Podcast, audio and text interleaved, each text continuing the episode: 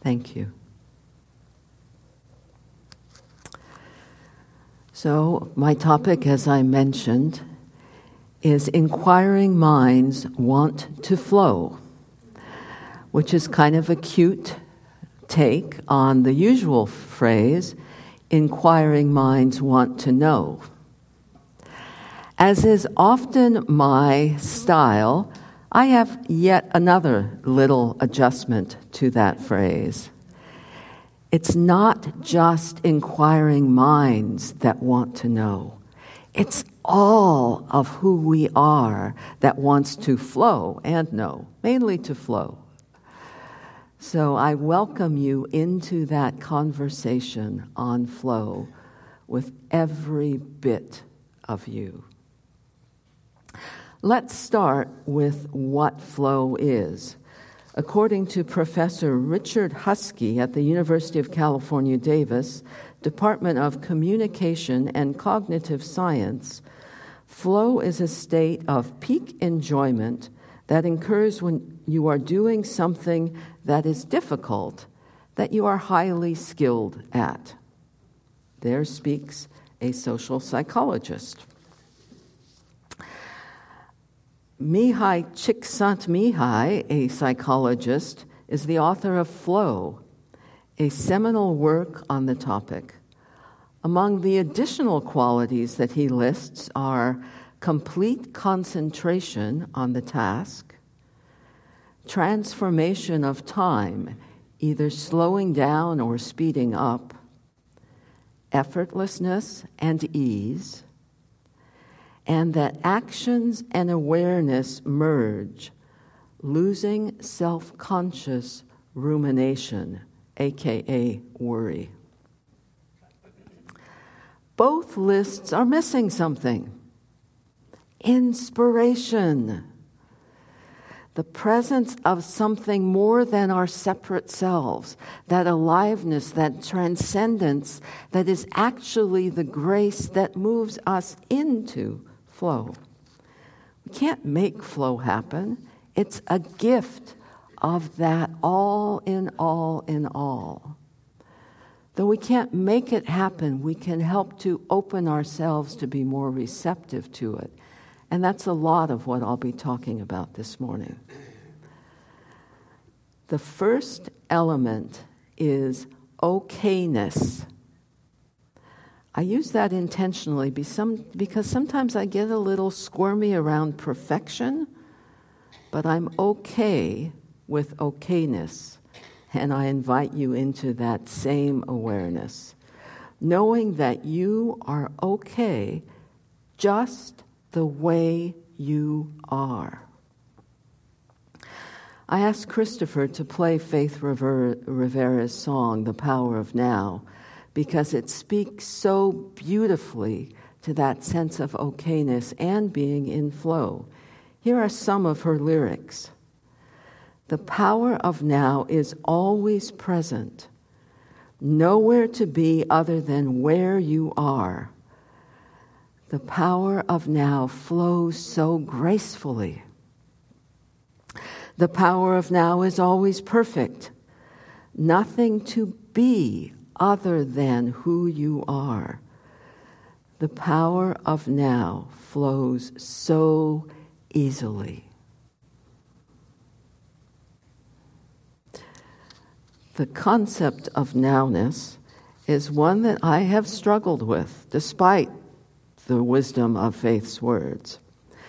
I tend not to get lost in the past, but oh my goodness, the future all those things I need to plan for and get done, my worries, my anxieties, my, oh, that's going to be so cool when I get to do that. Off I go into the wild blue yonder of not nowness. I've been reading a book lately, a memoir of someone who's walking or have walked the Camino. The author came to recognize that it wasn't about getting the Camino done, checking it off her list. It was about being with the experience of the Camino. Being, not doing. being in the now, being with what is, not the way we wish things might be. Meeting that isness in the moment, clearly, freely, without all the noise and chatter of our minds.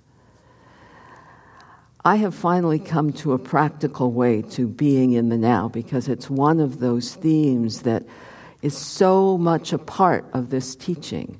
You know, are you in the now or are you lost somewhere else? Oh, I'm in the now. I'm in the now. What the heck is the now? Here's what I have come to do.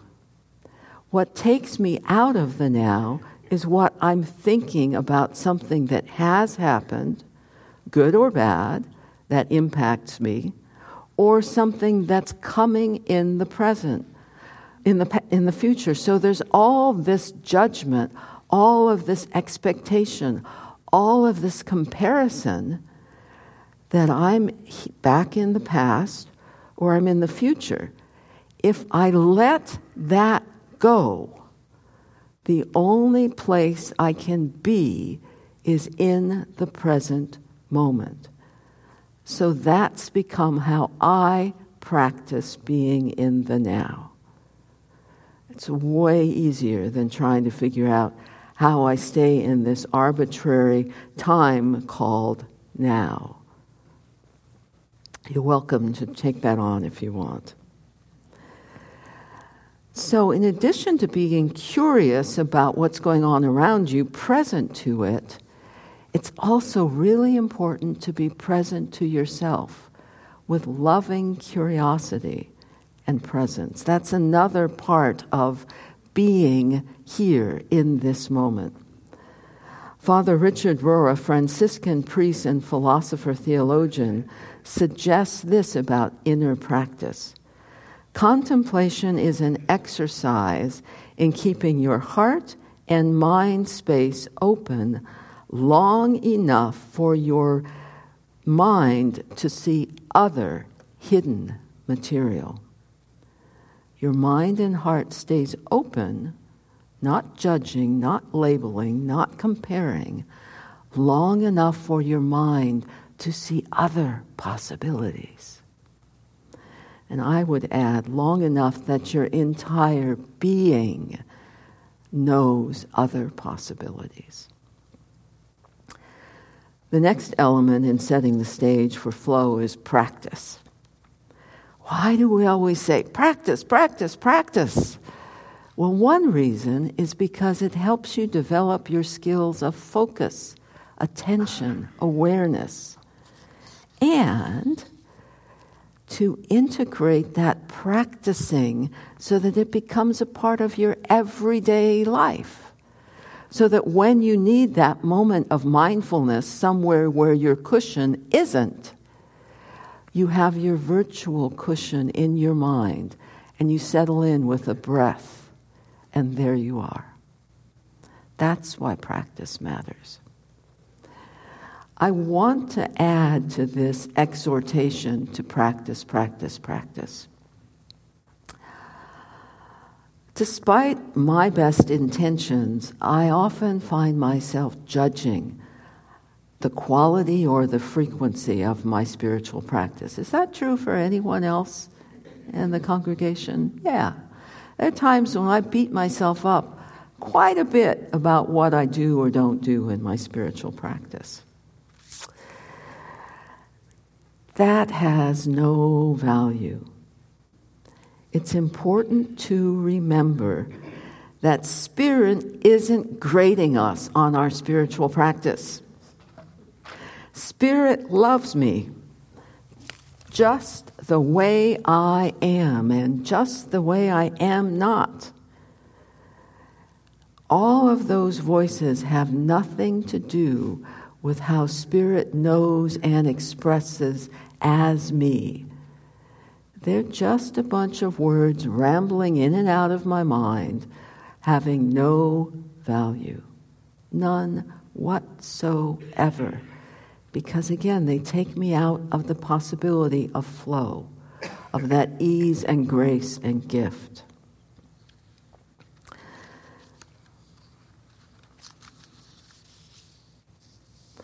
A friend of mine shared an experience he had one time when he was meditating.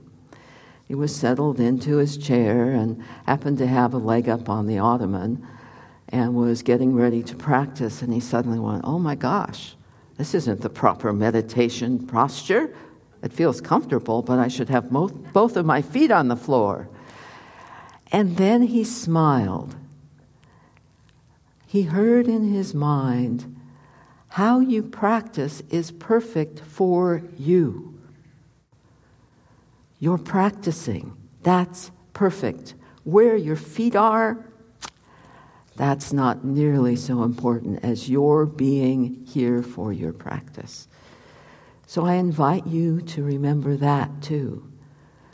Spiritual practice is lovely doesn't have to be disciplined and serious and burdensome and, oh my God, always at the right exact moment for just the right amount of time. All of those measures can be important if they're meaningful to you, but please don't take them on expecting yourself to be more okay if you do. You are already okay. And if you're okay, flow is a possibility. Besides okayness in practice, a third element that supports flow is self awareness. Who are you? What do you believe about yourself? Gently, with curiosity, not judgment, check in on what you tell yourself. Are they supportive thoughts? Neutral thoughts? Negative thoughts or comparisons that judge? What do you believe about yourself? Not just the core teachings of science of mind that, as a good religious scientist, of course you believe. Rather, those little voices in your head that every now and then just start chipping away at your sense of worth and value, which in fact is always going to be intact.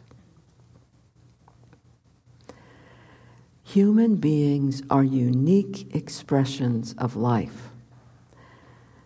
That's why, in your self awareness, it's also important to know what sings your heart. As Dr. Edward phrased it last Sunday, Imagine asking the wisdom center within you silently in your own mind with gentle curiosity, with playful adventurousness, and without forcing an answer of any kind. What if I spent a little more time doing what I absolutely love to do? What if? Get to know what sings your heart. Each of us has unique melodies. Here's an example for me. I used to live in San Francisco and loved to go sailing on the San Francisco Bay. There are two way, basic ways that you sail a boat. One is with the wind behind you with the sails wide open and a sense of ease, often actually, even in San Francisco, basking in the sun. It's quiet and still, and there's not even a sense of wind because it's moving with you. And so it's peaceful and calm. It's called running with the wind or going downwind.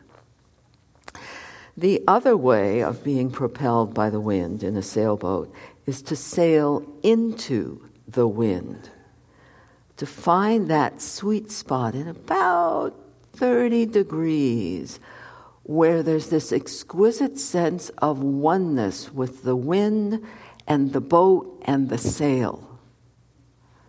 You feel the wind.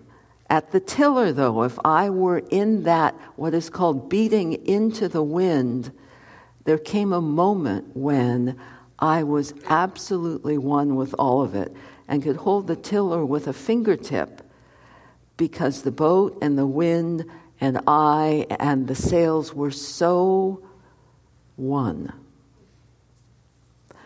Most people I know, no, actually, I haven't taken a poll, so I'll just say many people really appreciate the run. When the wind is behind you, it's quiet and still, and the sun is warm.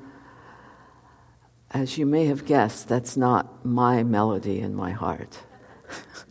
I love the, the activeness, the challenge, and then the settling in to the collaboration with the wind.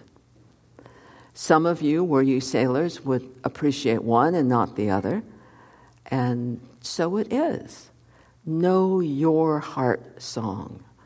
And don't pretend you like sitting, running along, nothing to do, if in fact you love beating into the wind. So now you know a little bit more about Reverend Tara. Also, when you look for what sings your heart, don't look outside only to what other people are doing or what other people expect of you. Focus on inquiring within. How do you want to feel? That matters. What would doing what you love bring to you? How would you feel? That's important. I encourage you, if you want to take up this practice, to find a word that describes that sweet spot for you, where all the elements of who you are you recognize as coming together in the same way I noticed the wind and the sail and the boat. There are those places within us, and that's the heart of flow, where you are okay with yourself, you are practicing, and you know what matters to you.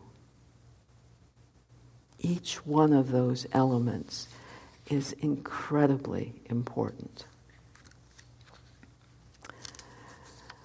That last bit reminds me of a statement you've probably heard many times from this podium from Dr. Howard Thurman, a brilliant African American theologian, philosopher, civil rights activist. This is what he says about what our purpose and what we should be doing is. Don't ask what the world needs Ask what makes you come alive and go do it.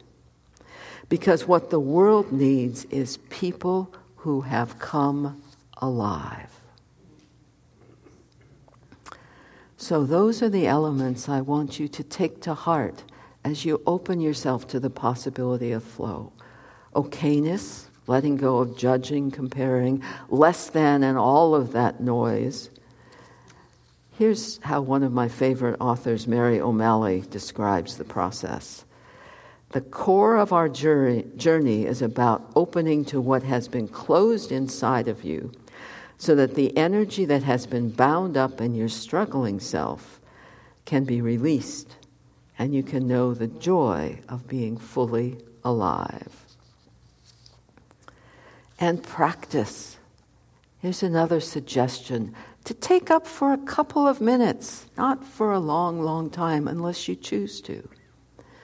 Notice what's happening around you in the moment. And for a little bit of time, try to just notice it. Don't label it. Don't consider what it is. Just be with it.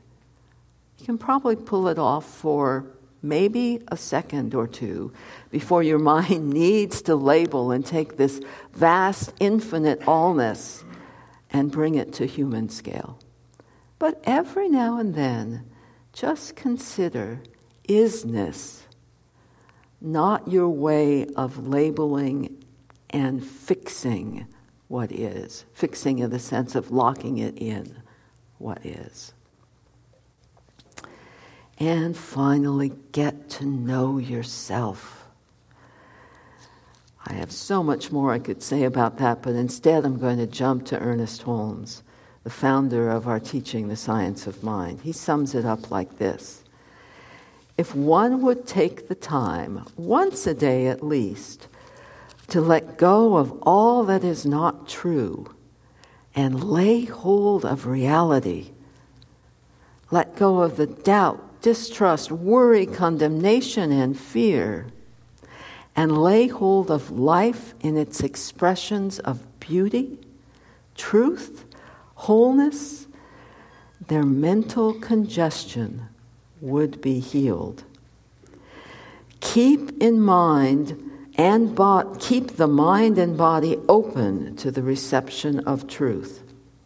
Hold steadfastly to the thought that all of life is in a state of eternal flow. Relax your thought and allow the free flow of the life essence in and through you. Be with what is present open, blessed.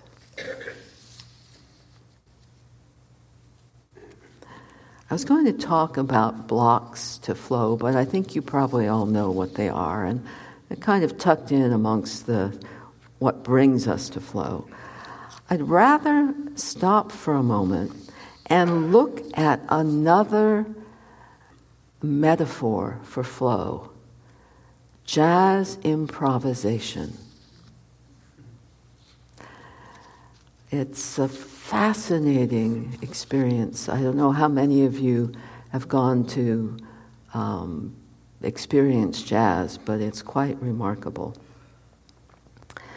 Thanks to my writing partner, Google, I found a website over the weekend called Jazz Advice and a fascinating article.